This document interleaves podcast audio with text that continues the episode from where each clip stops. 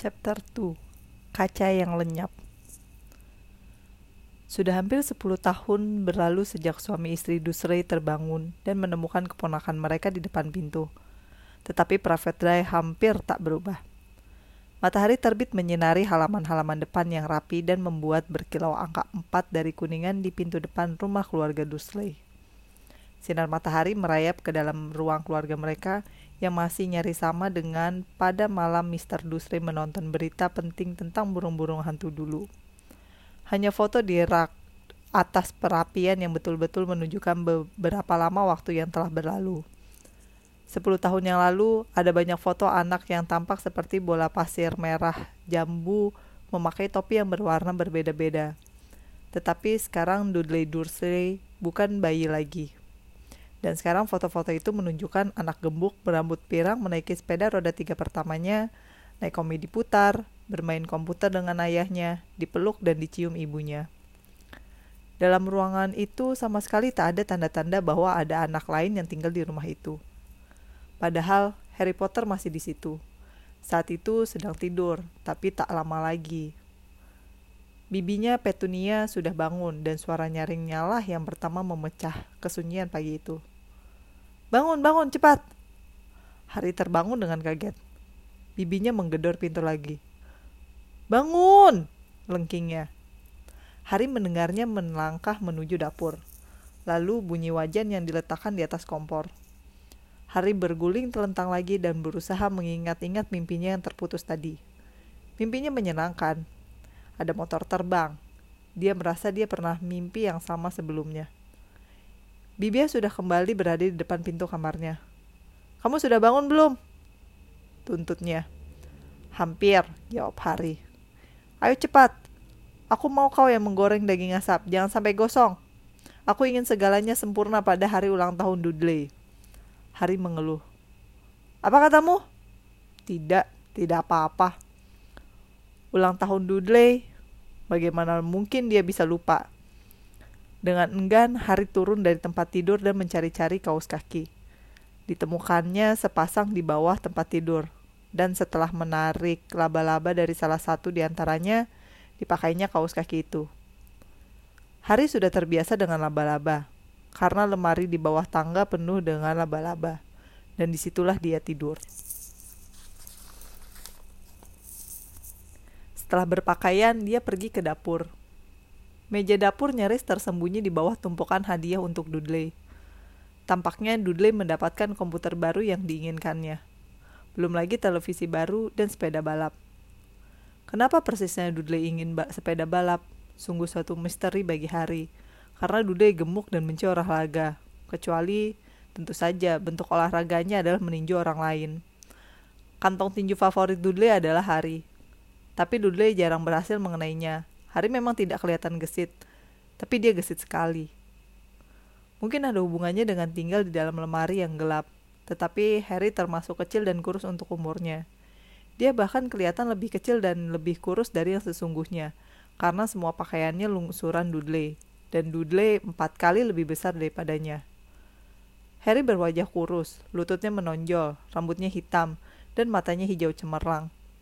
Dia memakai kacamata bulat yang bingkainya dilekat dengan banyak selotip karena seringnya Dudley memukul hidungnya. Satu-satunya yang disukai Harry pada penampilannya adalah bekas luka tipis pada dahinya yang berbentuk sambaran kilat.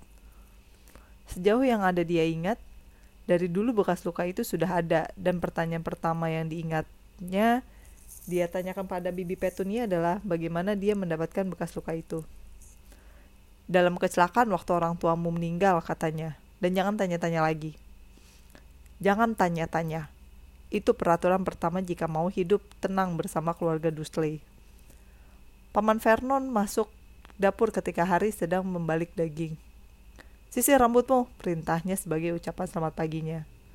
Sekali seminggu, Paman Vernon memandang dari atas koran dan berteriak bahwa Harry harus potong rambut.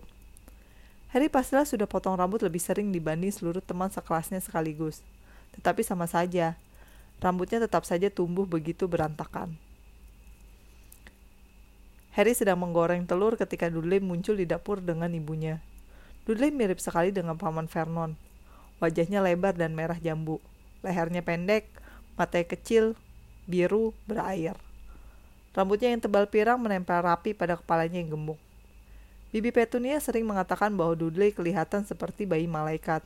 Sedangkan Harry sering mengatakan Dudley seperti babi pakai wig. Harry menaruh piring berisi daging dan telur ke atas meja. Ini susah karena nyaris tak ada tempat. Dudley sementara itu menghitung hadiahnya. Wajahnya langsung cemberut. 36, katanya sambil memandang ayah dan ibunya kurang dua dibanding tahun lalu. Sayang, kau belum menghitung hadiah Bibi Merch. Lihat, ini, ini dia di bawah di bawah hadiah dari Mami and Daddy. Baik, 37 kalau begitu, kata Dudley yang wajahnya sudah merah. Harry sudah bisa menduga kemarahan Dudley akan meledak. Cepat-cepat mengunyah dagingnya. Siapa tahu Dudley akan menjungkirkan meja. Bibi Petunia rupanya menyadari datangnya bahaya juga, karena dia cepat-cepat berkata, dan kami akan membelikan untukmu dua hadiah lagi kalau kita jalan-jalan nanti. Bagaimana manis? Dua hadiah tambahan, oke kan? Sejenak Dudley berpikir. Kelihatannya susah baginya. Akhirnya dia berkata pelan-pelan. Jadi aku akan punya 30 30 39 anak pintar, kata Bibi Petunia. Oh, Dudley duduk dengan keras dan menjangkau bungkusan terdekat. Baiklah, Paman Vernon tertawa. Si kecil ini tak mau rugi persis ayahnya. Pintar kau Dudley. Dia mengacak rambut Dudley.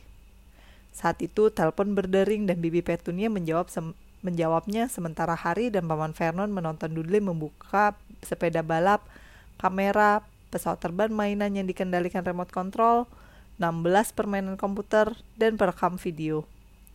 Dia sedang merobek kertas pembungkus arloji emas ketika Bibi Petunia muncul kembali dengan wajah marah dan cermas. Kabar buruk Vernon, katanya. Mrs. Fick kakinya patah, jadi tak bisa dititipi dia. Dia menggendikan kepala kepada ke arah Harry. Mulut Dudley mengelongokri, tetapi Harry senang.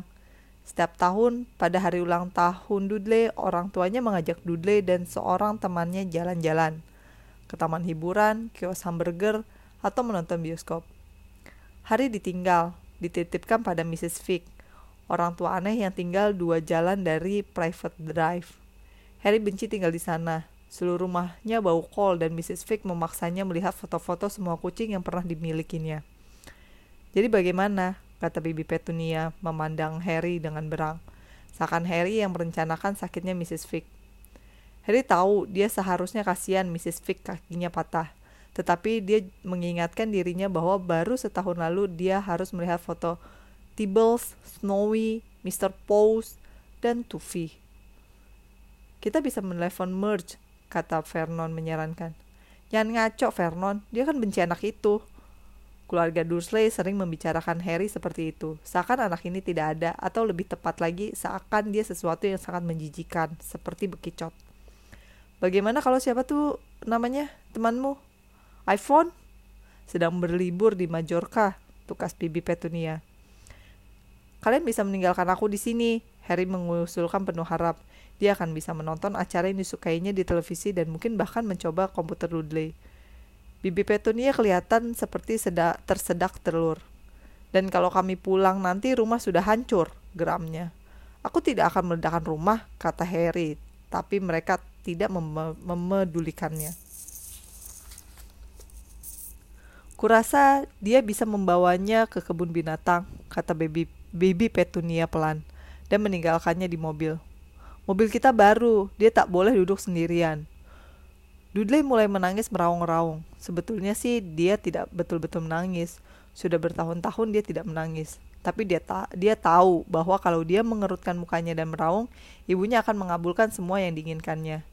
Dinky dan Didams, jangan menangis. Mami tak akan membiarkannya merusak hari istimewamu. Bibi Petunia berseru sambil memeluk Dudley. Aku tak mau dia ikut. Dudley menjerit di antara isak pura-puranya. Dia se selalu merusak acara. Dia menyeringai jahat arah Harry dari celah tangan ibunya. Saat itu bel pintu berbunyi. Ya ampun, mereka sudah datang kata Bibi Petunia panik dan sekejap kemudian sahabat Dudley, Pierce Polkis masuk bersama ibunya. Pierce anak kurus dengan wajah seperti tikus. Dia biasanya yang memegang lengan anak-anak di belakang punggung, sementara Dudley memukuli mereka. Dudley langsung berhenti langsung berhenti berpura-pura menangis. Setengah jam kemudian, Harry yang tak mempercayai keberuntungannya duduk di jok belakang mobil bersama Pierce dan Dudley, menuju ke kebun binatang untuk pertama kali dalam hidupnya. Paman dan bibinya tak tahu lagi apa yang harus dilakukan. Tetapi sebelum mereka berangkat, Paman Vernon mengajaknya bicara. Kuperingatkan kau, katanya. Wajahnya yang lebar keunguan dekat sekali dengan wajah Harry. Kuperingatkan kau, kalau kau melakukan yang aneh-aneh sedikit saja, kau akan dikurung di lemari itu sampai Natal. Aku tak akan melakukan apa-apa, kata Harry. Sungguh. Tapi Paman Vernon tak percaya, yang lain pun tidak. Susahnya, Hal-hal aneh sering terjadi sekitar Harry dan tak ada gunanya memberitahu keluarga Dursley bahwa bukan dia yang menyebabkan hal-hal itu terjadi. Pernah, Bibi Petunia yang sudah sebal melihat Harry pulang dari tukang cukur rambut tetapi rambutnya kelihatan sama saja, mengambil gunting rambut dan memotong rambut Harry sampai pendek sekali, nyaris gundul, kecuali poninya yang sengaja tidak dipotongnya untuk menyembunyikan bekas luka yang mengerikan. Dudley terbahak-bahak menertawakan Harry, Sedangkan Harry sendiri semalaman tak bisa tidur, membayangkan bagaimana di sekolah keesokan harinya. Ia sudah selalu ditertawakan gara-gara pakaiannya yang kebesaran dan kacamatanya yang dilekat dengan selotip. Tapi paginya, ternyata rambutnya sudah persis lagi dengan sebelum bibi Petunia mencukurnya. Dia dikurung selama seminggu dalam lemari gara-gara ini. Walaupun dia sudah mencoba menerangkan bahwa dia tak bisa menjelaskan bagaimana rambutnya bisa tumbuh kembali secepat itu. Pada kesempatan lain, Bibi Petunia memaksanya memakai sweater tua Dudley yang menjijikan, coklat dengan bulat-bulatan hitam. Semakin Bibi Petunia memaksa menariknya melewati kepala Harry, sweater itu semakin mengecil, sampai akhirnya cuma seukuran baju boneka tangan. Dan jelas tak akan cukup dipakai Harry. Bibi Petunia memutuskan pastilah sweater itu mengerut ketika dicuci. Dan betapa leganya Harry, dia tidak dihukum karena ini. Tetapi sebaliknya, dia mendapatkan kesulitan besar gara-gara ditemukan di atap dapur sekolah. Seperti biasa, geng Dudley mengejar-ngejarnya. Dan Harry sama kagetnya dengan yang lain ketika tiba-tiba saja dia sudah duduk di atas cerobong asap. Mr. dan Mrs. Dursley menerima surat dari ibu kepala sekolah yang sangat marah karena Harry telah memanjat-manjat bangunan sekolah. Tapi sebetulnya yang dilakukannya hanyalah seperti diteriakannya kepada Paman Vernon dari dalam lemari yang terkunci, melompat ke belakang tempat sampah besar di luar pintu dapur. Harry menduga pastilah saat melompat itu dia terbawa angin ke atas. Tetapi hari itu semua akan berjalan mulus. Bahkan duduk bersama Dudley dan Pierce pun diterimanya asal dia bisa melewatkan hari bukan di sekolah, di dalam lemarinya atau di ruang tamu Mrs. Fick yang bau kol. Sementara mengemudi, Paman Vernon mengeluh kepada Bibi Petunia. Hobinya memang mengeluh. Orang-orang di kantornya, Harry, para wakil rakyat, Harry, Bang, dan Harry hanya beberapa saja dari topik favoritnya. Hari ini sepeda motor. Ngebut seperti orang gila, preman-preman kurang kerjaan. Komentarnya ketika ada motor yang menyalip mereka. Aku pernah mimpi tentang motor, kata Harry yang tiba-tiba ingat mimpinya. Motor ter motornya terbang. Paman Vernon nyaris menabrak mobil di depannya. Dia berbalik ke tempat duduknya dan berteriak kepada Harry. Wajahnya seperti bit raksasa yang yang berkumis. Motor tidak terbang. Dudley dan Pierce cekikikan. Aku tahu motor tidak terbang, kata Harry. Itu kan cuma mimpi. Tetapi Harry menyesal sudah ngomong. Kalau ada hal lain yang dibenci keluarga Dursley, itu adalah jika Harry menyebut-nyebut sesuatu yang tidak semestinya terjadi. Tidak peduli peristiwa itu cuma dalam mimpi atau bahkan film kartun. Rupanya mereka berpendapat ide-ide Harry berbahaya. Hari Sabtu itu cerah sekali dan kebun binatang penuh dikunjungi ke keluarga-keluarga. Mr. dan Mrs. Dursley memberikan Dudley dan Pierce es krim coklat besar di depan pintu masuk. Dan karena si gadis penuh senyum di mobil, es krim itu sudah terlanjur menanyai Harry dia ingin es krim apa sebelum mereka sempat mengajak Harry pergi. mereka membelikannya es loli lemon yang murah. Cukup enak juga, pikir Harry yang menjelati es lolinya sembari menonton gorila yang menggaruk-garuk kepalanya dan bertampang mirip Dudley. Hanya saja rambutnya tidak pirang. Belum pernah Harry segembira ini. Dia berhati-hati, berjalan agak jauh dari keluarga Dursley agar Dudley dan Pierce yang menjelang masa makan siang sudah mulai bosan dengan binatang-binatang tidak kembali melakukan hobi favorit mereka yaitu memukulinya. Mereka, mereka makan di restoran kebun binatang dan ketika Dudley marah-marah karena es krimnya kurang besar, Paman Vernon membelikannya porsi yang lebih besar dan Harry diizinkan menghabiskan pesanan pertamanya. Harry belakangan merasa bahwa seharusnya dia tahu hal menyenangkan seperti ini tak mungkin berlangsung terus. Setelah makan siang, mereka mengunjungi rumah reptil. Di dalam rumah reptil sejuk dan gelap dengan jendela-jendela berlampu di sepanjang dindingnya.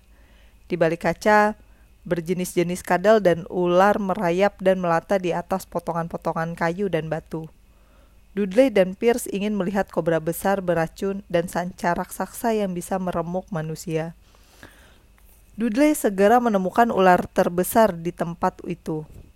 Ular itu bisa membelikan tubuhnya dua kali ke mobil Paman Vernon dan meremukannya seperti kaleng kerupuk. Tetapi saat ini kelihatannya dia sedang malas. Sebetulnya dia malah sedang tidur nyenyak. Duley berdiri dengan hidung menempel di kaca, memandang gulungan coklat berkilat itu. Suruh dia bergerak, rengeknya pada ayahnya. Paman Vernon mengetuk kaca, tetapi si ular diam saja. Ketuk lagi, Dudley menyuruh. Paman Vernon mengetuk keras dengan buku-buku jarinya, tetapi si ular tetap saja tidur. Sungguh membosankan, keluh Dudley. Dia pergi. Harry ganti bergerak ke dekat kaca dan memandang si ular lekat-lekat. Dia tidak akan heran kalau si ular mati karena bosannya. Tidak ada teman selain orang-orang bodoh yang mengetuk-ngetuk kaca, mencoba mengganggunya sepanjang hari. Ini lebih parah daripada menggunakan lemari sebagai kamar tidur. Dengan satu-satunya pengunjung adalah Bibi Petunia yang menggedor-gedor pintu untuk membangunkannya. Paling tidak, dia akan bisa ke bagian rumah yang lain. Ular itu tiba-tiba membuka matanya yang seperti manik-manik. Pelan, sangat pelan. Ia mengangkat kepalanya sampai matanya sejajar dengan mata Harry. Mata itu mengedip. Hari terbelalak. Kemudian dia cepat-cepat memandang berkeliling untuk memastikan tak ada yang melihatnya. Ternyata memang tak ada. Dia kembali memandang si ular dan balas mengedip juga. Si ular mengedikan kepala ke arah Paman Vernon dan Dudley, kemudian mendongak ke langit-langit. Pandangannya kepada Harry seakan jelas berkata, Sepanjang waktu memang seperti itu. Aku tahu, gumam Harry lewat kaca, meskipun dia tak yakin si ular bisa mendengarnya. Pastilah sangat menyebalkan. Si ular mengangguk-angguk bersemangat. Kau, kau berasal dari mana sih? Tanya Harry. Ular itu menggerakkan ekornya ke arah papan kecil di sebelah kaca. Harry membaca tulisannya. Boa pembelit Brazil. Enakkah di sana? Si boa pembelit menunjukkan dengan ekornya ke papan lagi dan Harry meneruskan membaca. Ular yang ada di sini dikembangbiakan di kebun binatang. Oh, begitu. Jadi kau belum pernah ke Brazil. Saat si ular menggelengkan kepala, teriakan memekakan telinga di belakang Harry membuat mereka berdua terlonjak. Dudley, Mr. Dursley, sini lihat. Ularnya menggeleng-geleng, kalian tak akan percaya. Dudley datang tergopoh-gopoh. Minggir kau, katanya sambil menuju dada Harry. Karena tak menyangka akan diserang, Harry terjatuh di lantai beton. Apa yang terjadi berikutnya berlangsung begitu cepat sehingga tak ada yang melihat bagaimana terjadinya. Sesaat Pierce dan Dudley berdiri menempel di kaca. Detik berikutnya mereka melompat mundur sambil memekik ngeri. Harry duduk ternganga. Kaca bagian depan kandang si ular telah lenyap. Ular raksasa itu membuka gulungan tubuhnya dengan cepat, meluncur di lantai.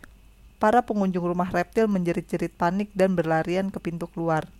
Saat si ular meluncur cepat melewatinya, Harry bersedia bersumpah dia mendengar suara desis pelan berkata, Brazil, aku datang segera. Trims, amigo. Si penjaga rumah reptil shock dan bengong. Tapi kacanya, katanya terus-menerus, ke mana kacanya? Direktur kebun binatang sendiri yang membuatkan secangkir teh kental manis untuk Bibi Petunia sambil tak henti-hentinya minta maaf. Pierce dan Dudley cuma bisa merepet. Sejauh yang Harry lihat, ular itu tidak melakukan apa-apa kecuali dengan main-main mengatup-ngatupkan mulutnya di dekat tumit Dudley dan Pierce saat dia lewat. Tetapi ketika mereka sudah kembali ke mobil Paman Vernon, Dudley bercerita bagaimana si ular nyaris menggigit kakinya sampai putus. Sementara Pierce bersumpah si ular mencoba membelitnya sampai mati. Tetapi yang paling parah, paling tidak bagi Harry, adalah Pierce sudah cukup tenang untuk berkata, Harry tadi bicara dengan ular itu. Iya kan Harry? Paman Vernon menunggu sampai Pierce meninggalkan rumah mereka sebelum dia mulai mencecar Harry. Paman Vernon marah sekali, sampai nyaris tak bisa bicara. Dia hanya bilang, Pergi, lemari, tinggal sana, tidak makan.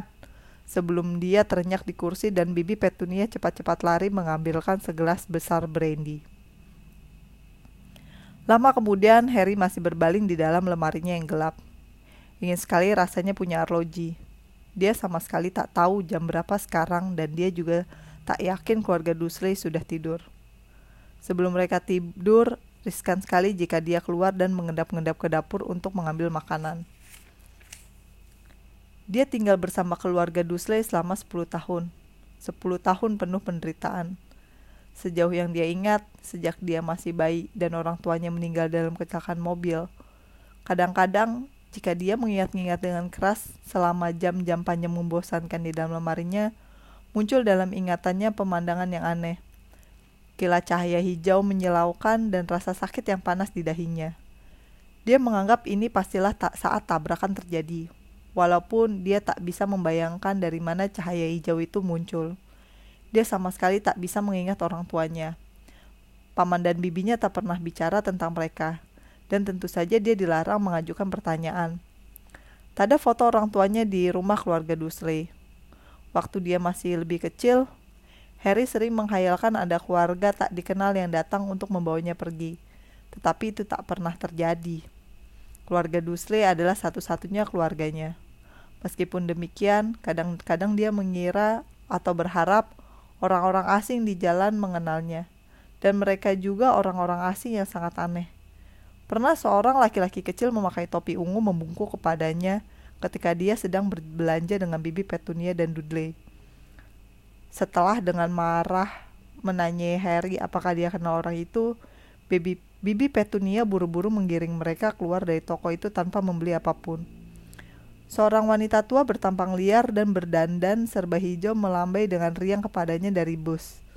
Seorang laki-laki botak memakai mantel panjang ungu bahkan menjabat tangannya di jalan kemarin dulu dan kemudian pergi begitu saja tanpa mengatakan apa-apa. Yang paling aneh tentang orang-orang ini adalah tampaknya mereka langsung lenyap begitu Harry ingin melihat lebih jelas. Di sekolah Harry tak punya teman. Semua anak tahu bahwa geng Dudley membenci Harry Potter yang aneh dengan pakaian bekasnya yang kebesaran dan kacamatanya yang bingkainya patah. Dan tak seorang pun berani menentang geng Dudley.